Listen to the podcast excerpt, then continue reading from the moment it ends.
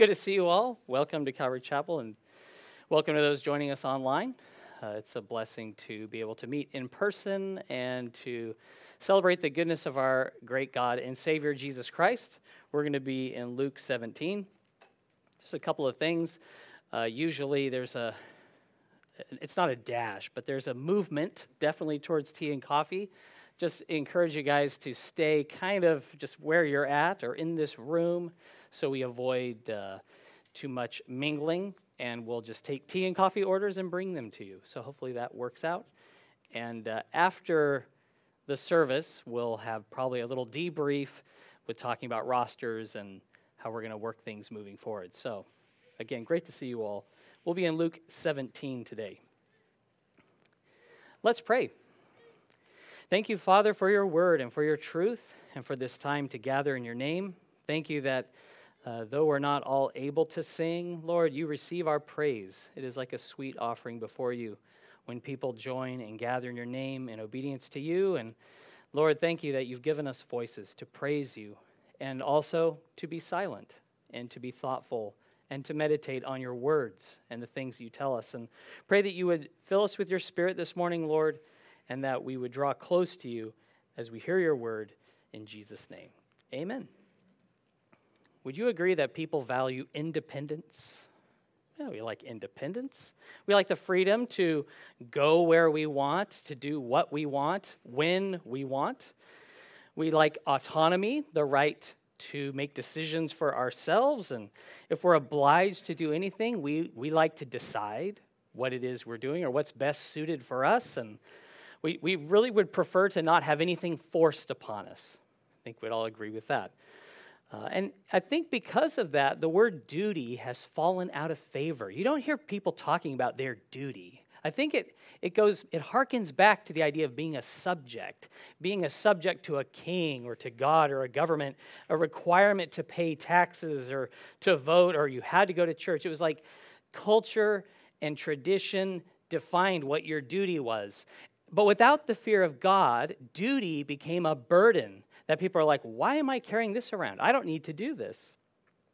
And in our day of humanism and hedonism and every ism under the sun, it's the sovereign right of the individual who gets to choose what they, uh, what their duties will be. And I think the biggest, uh, the most favorite one is a duty to please ourselves, uh, to express ourselves. And God gives us the freedom to choose. But aiming to serve ourselves, it always ends in bondage. We miss our purpose for being creative because there's a freedom in the worship of God, in serving Him, when, because He doesn't force us to. We can choose to serve Him. And when we deny the responsibilities and the calling that He has upon each one of us, we miss out. And God reveals to us that we've been created in His image. As Christians, He has purchased us, and he, he loves us, and our duty to Him is more real and pressing than any other duty uh, put upon us or we hold ourselves to, because He's given us the ability to observe, to listen, to reason, to think. We'll be held responsible for everything He's assigned us to do to love God, to love one another, to forgive, to serve, to honor the government, to even pray for our enemies. An enlisted soldier we know it would be right for him to be court martialed if he was drunk or sleeping while on duty. And we're on duty all the time before the Lord, who has created us, who has called us, and loves us. So, Luke 17, verse 1, we continue with the teaching of Jesus says then he said to the disciples it is impossible that no offenses should come but woe to him through whom they do come.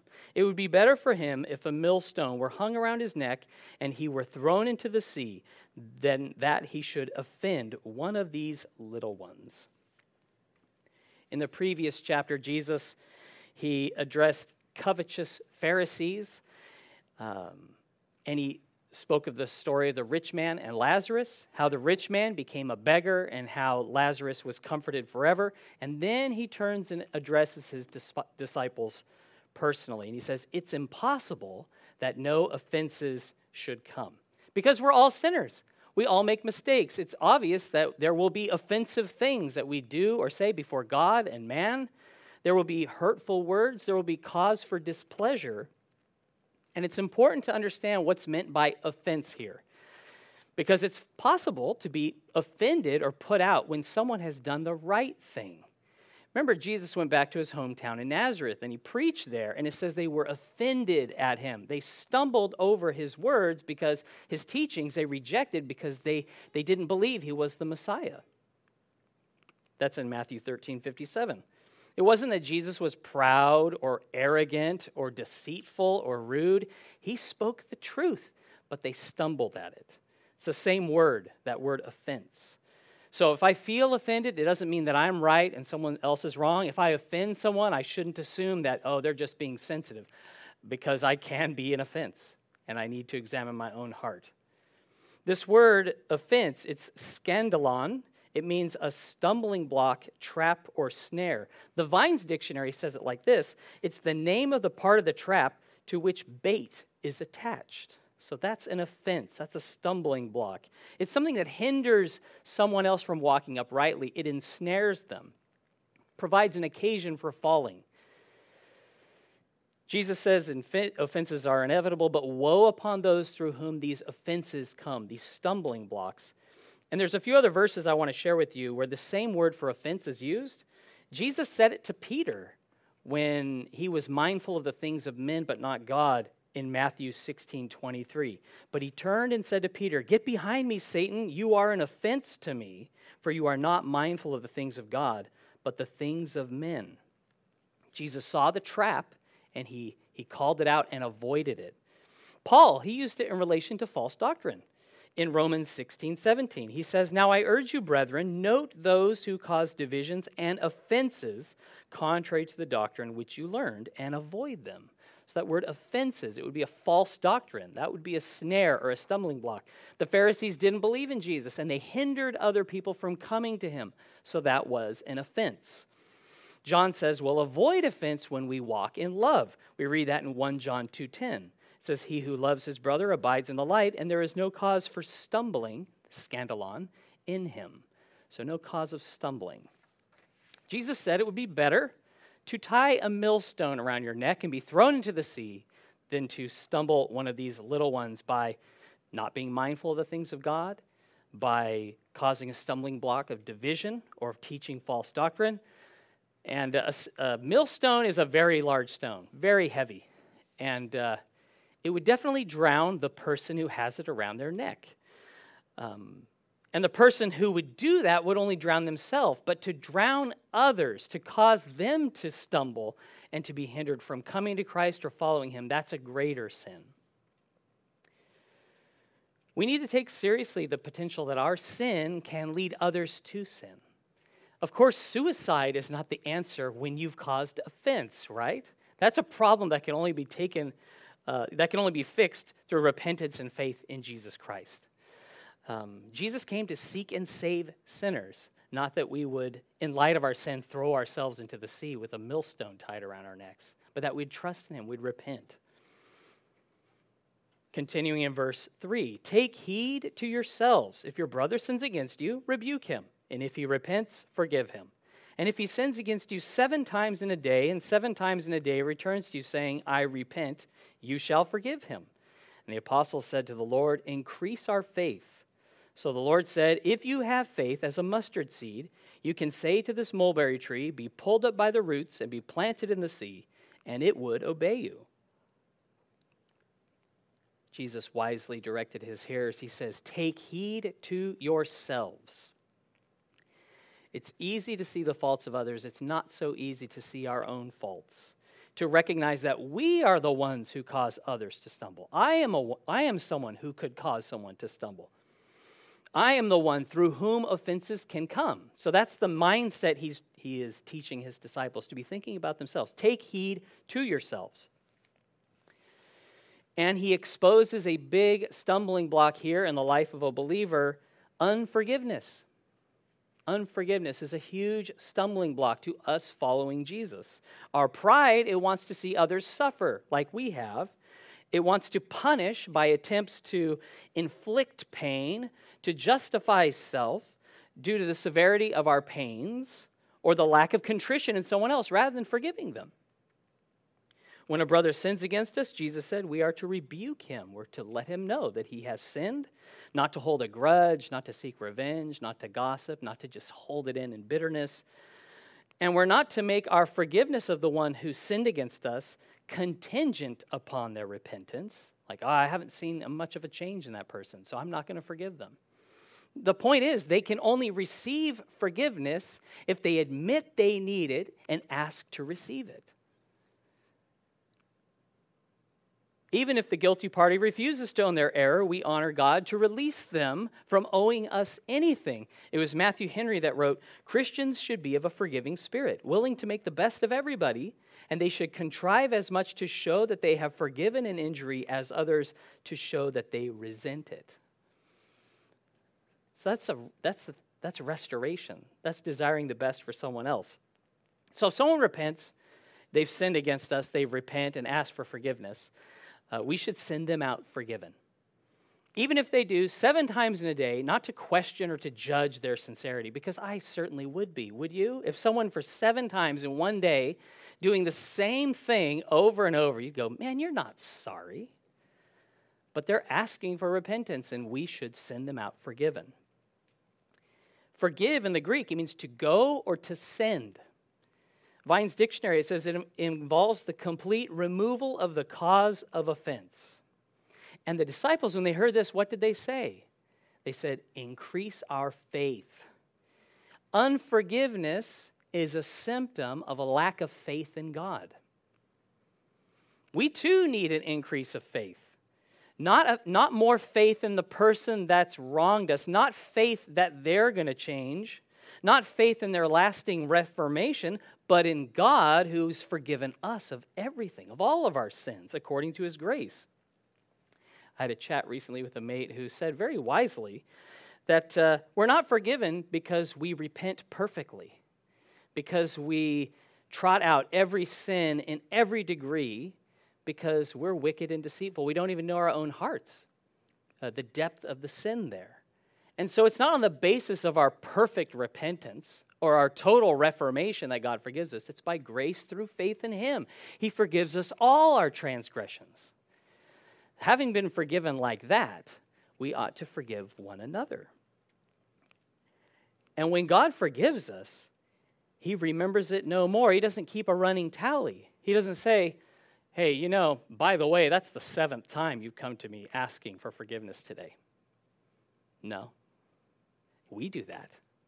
He doesn't do that. He doesn't keep a tally. He doesn't, he's not begrudging.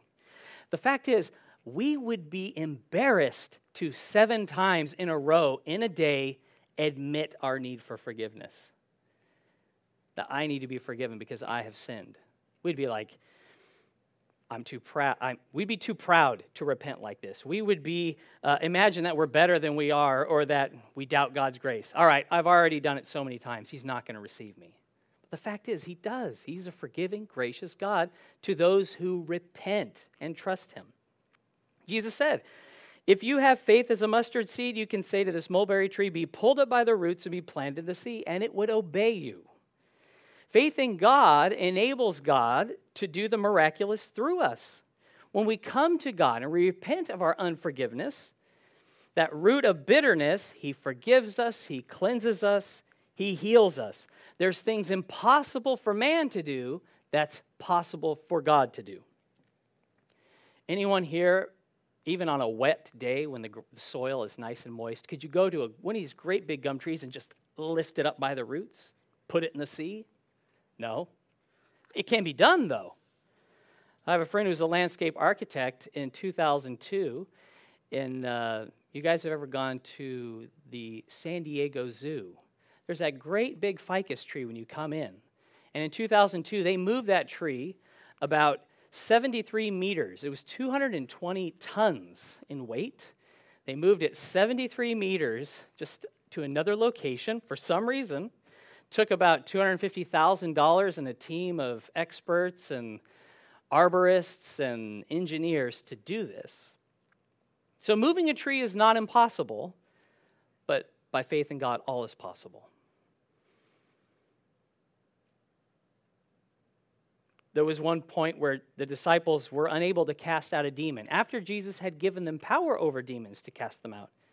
They couldn't do it. Matthew 17 20, after they said, Why couldn't we do this? Jesus said, So Jesus said to them, Because of your unbelief, for assuredly I say to you, if you have faith as a mustard seed, you will say to this mountain, Move from here to there, and it will move, and nothing will be impossible for you. You might be unable to lift up a tree by the roots and put it in the sea. You might be unable to forgive someone, but God forgives all who repent, and He empowers us to do so by grace through faith in Him. Any offense can be drowned in the sea and lost forever through the power of God who works in and through His people. We might imagine a life of faith in God will involve sacrifices, like I have to give up my career and I've got to move to a distant land and live in a remote area where I'm far from family, friends, and technology. And that's a sacrifice that I may have to make. And um, you may be afraid of a sacrifice like that, but God calls you to forgive right where you are. That's what He's calling you to do today. You might not feel like forgiving someone, but Jesus when we look to him, he empowers us to do it. Continuing in Luke 17, verse 7. And which of you, having a servant plowing or tending sheep, will say to him when he is come in from the field, Come at once and sit down to eat? But will he not rather say to him, Prepare something for my supper, and gird yourself, and serve me till I have eaten and drunk, and afterward you will eat and drink? Does he thank that servant because he did the things that were commanded him? I think not. So likewise, you, when you have done all those things which you are commanded, say, We are unprofitable servants. We have done what was our duty to do. By definition, a servant serves his own master, right? He's a servant. That's his job. He's supposed to do that. And the master, because of his uh, relationship with the servant, had the right to tell him when it was time to make dinner and when it was time to serve him. After the master was done eating, then the servant would eat and drink himself. It's kind of like a restaurant. Restaurant hires employees to greet customers, to take reservations, to take people to their table, to bring the food, to receive the order. The chef, he's in the back cooking the food. There's someone there to take your money before you leave. So all these people are working together to provide this service to you.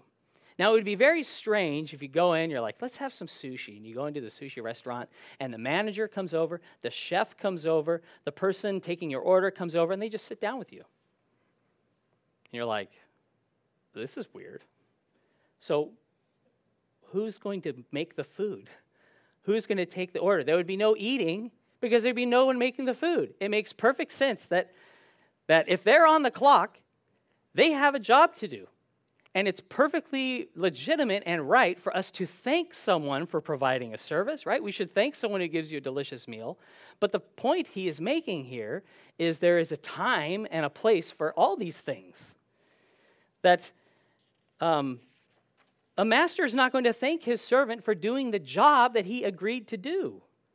It's expected of him. If, if my son is smelling a bit foul, and I say, you know, you really smell. I, I think, please go take a shower. And they take a shower, it would be very odd for them to be crowing about their great personal hygiene when I told him to take a shower because, right? It's like there's nothing to brag about there because you were told what to do. You didn't think to take a shower until you were made to. One thing we have to keep in the forefront of our minds is our identity with Jesus Christ, that He is our master. We are His servants. We are children of God. We have been bought with a price through the blood of Christ. We haven't been drafted, uh, we haven't been forced into the kingdom of God. We have chosen to. We have been bought. Before God, we bow as subjects and as servants, as His children whom He loves. He commands us. He says, Love the Lord your God with all your heart, and forgive one another, serve one another, pray for your enemies, do good for those who hate to those who hate you. If you've told your son to take out the rubbish, you notice if they've done it or not. If you said clean up your room, you notice if they clean their room to your standards or not. And we have to look, we have to like peek in, like, oh, did he actually clean that? Oh, it's clean. Good, good. God, like, He's looking at our hearts all the time. He doesn't have to look, He knows. He knows what our hearts are like. And He's patient with us. He knows if we've done the right thing out of duty that we resent. He knows if we if we have been honest with him. We try to interpret a smile or a scowl or a tone of words, but God's looking right at the heart and he knows it. He knows the hearts. And we have a duty to forgive one another as he forgives us. Jesus said to the master, Does he thank that servant because he did the things that were commanded him? I think not. So likewise, you, when you have done all those things which you are commanded, say, We are unprofitable servants. We have done what was our duty to do. When you forgive someone for an offense against you, God is not in your debt, and that person is not in your debt. They don't owe you anything. He doesn't thank you for doing what he always does. God always forgives people who repent. We don't impress God when we forgive someone because He's commanded us to forgive them. He's given us His Spirit to enable us to do it. So instead of feeling magnanimous, like, you know, He did all that to me, but I forgave Him, like, yes. God's like, that was your duty to do. You are an unprofitable servant. You say it. I am an unprofitable servant. That word unprofitable means useless. And I was thinking, you know, if you think someone's useless for, at something, if you have a useless item, you don't use it. I don't use a useless thing. If I, th- there's this new gadget and I'm trying it, I'm like, this thing is terrible. It's awful. It's just, it's more irritation than it's worth. I'll just throw it out. But God's like, I will take this useless servant, I'll take this unprofitable servant, and I'm going to use him. I'm going to use her to do awesome things for my glory. They are going to forgive when they couldn't even forgive on their own. But through me, they can. Through Christ, we can do all things because he strengthens us. We have contributed nothing, none of our merit, no merit or goodness to the kingdom of God of ourselves. It's Christ who strengthens us. So, all glory to him. We look to him with, with admiration and awe. We can read about what unprofitable servants deserve in Matthew 25 30. Jesus said, And cast the unprofitable servant into the outer darkness. There will be weeping and gnashing of teeth. Hell. That's where the unprofitable servants deserve to go. But God, by His grace, He has forgiven us when we ask Him when we repent and trust in Him.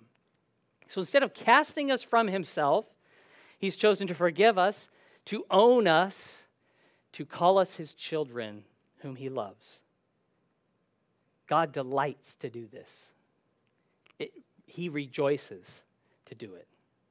Continuing in Luke 17, verse 11. Now it happened as he went to Jerusalem that he passed through the midst of Samaria and Galilee. Then, as he entered a certain village, there met him ten men who were lepers and stood afar off. And they lifted up their voices and said, Jesus, Master, have mercy on us. Jesus is passing through Galilee and Samaria. There's these ten lepers who call out to him. The law of Moses commanded that if you were a leper, you needed to be outside the camp. You were an outcast, literally. You had to stay outside, and these ten, in their misery, had bound together and they cried out to Jesus because they were also responsible under law to keep a distance from people. They needed to cover their lip and to say, unclean, unclean, if anyone started to approach them. Now, in, in the cases of lepers, there would often be severe deformity. There could be blindness because the nerves, it, leprosy attacks your nerves, and so your eyes don't know that they're dry and you can go blind. Your limbs can be damaged, fingers deformed. The smell, there would be a smell of rotting flesh on a leper because their body is slowly rotting away. And uh, among the Jews, leprosy had a terrible stigma because there were cases when it was clearly a judgment from God for sin. Miriam, remember, she spoke against Moses. She became a leper, and he healed her uh, Gehazi, the servant of Elisha, the, the leprosy of Naaman clung to him because he was greedy and he lied and he, was, he wanted those uh, gifts. King Uzziah, who transgressed in the temple, he was offering incense, and that's something only the priest should do. But he was lifted up with pride, and so God struck him with leprosy. And so to have leprosy, it was connected with judgment for sin. And so if you were a leper, you were an outcast socially, you were questioned spiritually, and you were basically dying a very slow death all alone. It's very tragic. But these people call out to him. What else can they do? Luke 17, verse 14. So when he saw them, he said to them, Go show yourselves to the priests. And so it was, as they went, they were cleansed. And one of them, when he saw that he was healed, returned, and with a loud voice glorified God, and fell down on his face at his feet, giving him thanks. And he was a Samaritan. So Jesus answered and said, Were there not ten cleansed? But where are the nine? Were there not any found who returned to give glory to God except this foreigner? And he said to him, Arise, go your way. Your faith has made you well. Jesus tells the lepers to go show yourselves to the priests. And as they went, they were cleansed. A great illustration of how faith, demonstrated by obedience, it results in God doing miraculous wonders to cleanse and restore. And they didn't say, now wait a minute. That high priest was the same one who said we were unclean. We're not clean. I, it's just going to add our shame to go back and to break the law when we're unclean and go back and for him to say we're unclean again. But as they went without questioning, they discovered they were cleansed. And I was just imagining what would be happening. It's like the open sores, they were suddenly healed. Um, deformed limbs, they were made straight. Um, eyes that perhaps were blind are now able to see again. Feeling returned where there had been only numbness before. So they have feeling in their feet. They have feeling. So they, they had their arms and legs covered in bandages to hide them. Suddenly they're pulling off their bandages and they're going, Wow, we are healed. We are clean. There's not a spot of leprosy on me. And they were so excited. Uh, it's hard to imagine when you're facing death and no hope, suddenly clean. And, and you're thinking about all the things you can now do and all the people you can now see, and just a transformed perspective and a, a cleansed body. The first thing I observe in the passage is that the lepers did not earn their cleansing. They just cried out to Jesus for mercy, and he sent them away cleansed. He did not tell them now they owed him something, now they were obligated to serve him in some way and to at least shake his hand or do anything. He just says, Go to the priest and show yourself. No strings attached. And it dovetails so well with the idea of sending someone away forgiven, clean of any offense, no strings attached. That's what Jesus does here with these lepers. Verse 15, it says, One of the men, when he saw he was healed, returned with a loud voice. He's glorifying God. The text links it with him falling down on his face before Jesus as Lord, giving him thanks because Jesus is God. Luke pointed out that this man was a Samaritan. And uh, traditionally, the Jews have no dealings with Samaritans, but he was among those other Jewish lepers. And Jesus, he does not thank him, does he? Say, you know what? Thank you for saying thank you. he doesn't say that. He says, Were there not ten cleansed? Where are the nine? In keeping with that previous example of master and servant, Jesus did not thank the man for praising him or returning to thank him. He's worthy to receive that, right? That's his just due as God, as a healer, as a savior. He's worthy to receive all praise, honor, and glory. This was the duty of man to come before him with a humble, thankful heart. And Jesus says, Where are the nine? He cleansed 10 lepers, only one came back to thank him. He deserved 100% of the praise that was possible by those lepers. He got 10%. And, uh, but it didn't keep Jesus from cleansing those he knew would not come to him. He cleansed them anyway because he knows the hearts of men, but he's still cleansed. I bet at our most thankful, we, we barely manage to give God 10% of the praise he deserves, the thanks. He's worthy of all. Spurgeon, he observed how nine willingly went to the priest, but only one returned. He says, External religious exercises are easy enough and common enough, but the internal matter, the drawing out of the heart and thankful love, how scarce a thing it is. Nine obey ritual where only one praises the Lord. The man didn't return to Jesus because he had to, because he had a duty to. He said, Well, you know, he did a lot for me. I feel a bit obligated that I should go back. It was the love of Christ that drove him back, caused him to return. It was a joyful privilege to glorify and praise God. When we repent, when we forgive people out of duty, you know that it's a privilege to be able to repent, and it's a privilege to be able to forgive someone. And it's God who empowers us to do that. God's given you the power through faith in Him to forgive others, to be free of the bondage of bitterness and resentment forever. A privilege, I looked up the word, it's a benefit of favor and advantage. Responding to God's prompting to repent of your sin and in faith joyfully to forgive others it provides evidence that the Holy Spirit is in you beyond even speaking in tongues.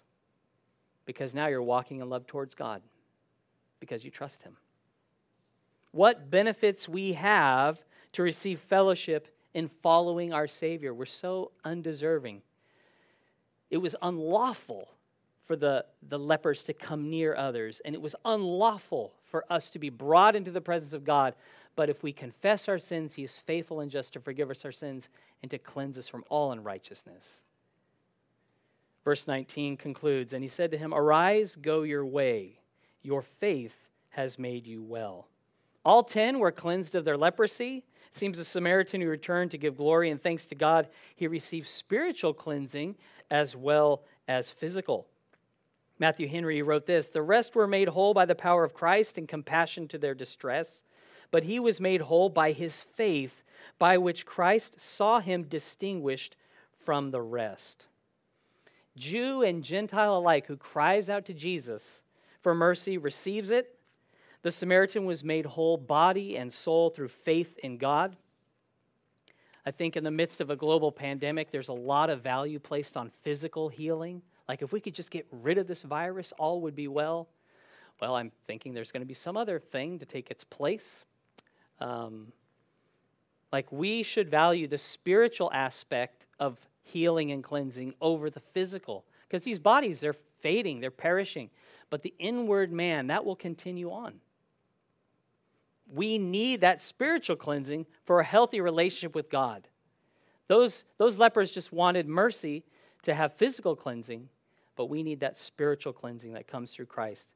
Now i know of many people who have suffered permanent disabilities and have chronic pain, who have lived with cancer for years, who walk close to Jesus with joy and thanksgiving. There's a gratefulness in them for the life that God's given them, a life that other people say, I couldn't do that, I don't want that.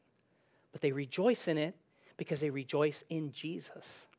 Because he's the one who helps them. He's the one who sustains them. He's the one who's accepted them. And they praise him despite the pain. I know a family who just lost their house and all their belongings in a forest fire. And they're praising the Lord, they're thanking Him. And it's such a testimony to me of the, the power of God and his, his grace to us that He would put in us a great joy where the victim is the victor. The victim is now the comforter through the power of the Holy Spirit. And people who have really very little to complain about are now strengthened in faith in Christ through this testimony.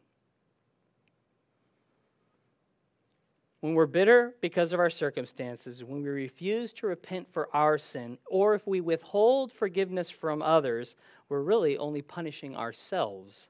We're like a tree in shock that cannot grow fruit, that drops its leaves, an eye that cannot see, an ear that cannot hear, a light hidden under a basket, salt with no flavor, a numb hand in the body that can't feel to grasp anything because we've lost our purpose.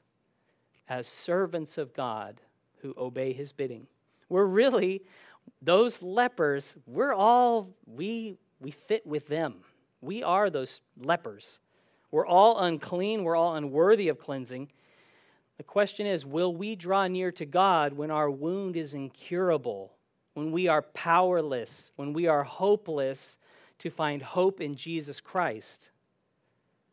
Because our sinful condition, it is incurable, it's beyond our power. Even as a person with leprosy, they lose sensation and, and feeling. When we're filled with unforgiveness, when we're stumbled by that, we can't praise, we can't thank, we can't glorify God as we ought to. When we've done all Jesus Christ has commanded, we still remain unprofitable servants who have done our duty, but what joy and cleansing and healing we enjoy because God empowers his servants to do his will. So instead of stumbling over the faults of others, let's forgive as Jesus forgives us. It's that forgiving, obedient servant that we'll hear on the cusp of eternity. Well done, good and faithful servant. Enter into the joy of the Lord. Faithful servant instead of unprofitable. God will not thank us for serving him. He's worthy to be served. That's, that's why we exist. He will, but it's crazy. When we serve God, He will accept us with commendation. Can you imagine it? The unworthy, useless servant being praised by his master. It's awesome. Let's pray. Thank you, Lord, that you are so good to us, that we are those unprofitable servants who have only done our duty. When we're at our best, And you know us, Lord, at our worst, beyond what we even realize. Thank you, Lord, for the grace that's in Jesus Christ, that when we come to Him in repentance, He sends us away forgiven and He draws us to Himself with love. Thank you, Lord, that you are so good, that you are gracious and compassionate, you're full of mercy, and that it's by your stripes we are healed. Thank you, Lord, for these scriptures, I pray that you would put in us a heart of forgiveness, that we wouldn't stumble over the offenses. We'd give those to you as we look to you. And we'd trust you moving forward and thank you that we can do all things through Christ who strengthens us. Lord, wherever we are in this message, I pray that we would uh, walk in the way that pleases you and you'd fill our hearts with such, with such joy and admiration for you that it overshadows completely any offense we have suffered because you are worthy. And it's in Jesus' name we pray. Amen.